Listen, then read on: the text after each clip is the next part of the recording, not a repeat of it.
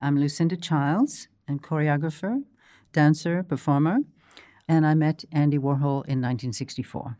He invited me to come to his studio because he wanted to film my shoulder. And having seen uh, something of Andy's work in film, I thought, well, this is, of course, fine and totally fascinated with the idea of appearing in the studio. But it turns out that he was also doing a screen test at the same time, but he didn't tell me because the camera was pointed in my direction, and I just assumed that he was doing doing my shoulder. But he was, in fact, doing the screen test as well. There was a kind of absent feeling, you know, that that he, for example, was not looking into the camera, but he's that's his kind of presence. I mean, he's somehow more there by not being there in any kind of uh, specific way that you would imagine. Um, he didn't necessarily want me to um, take on any kind of look that would be any different from someone who was just sitting there, you know.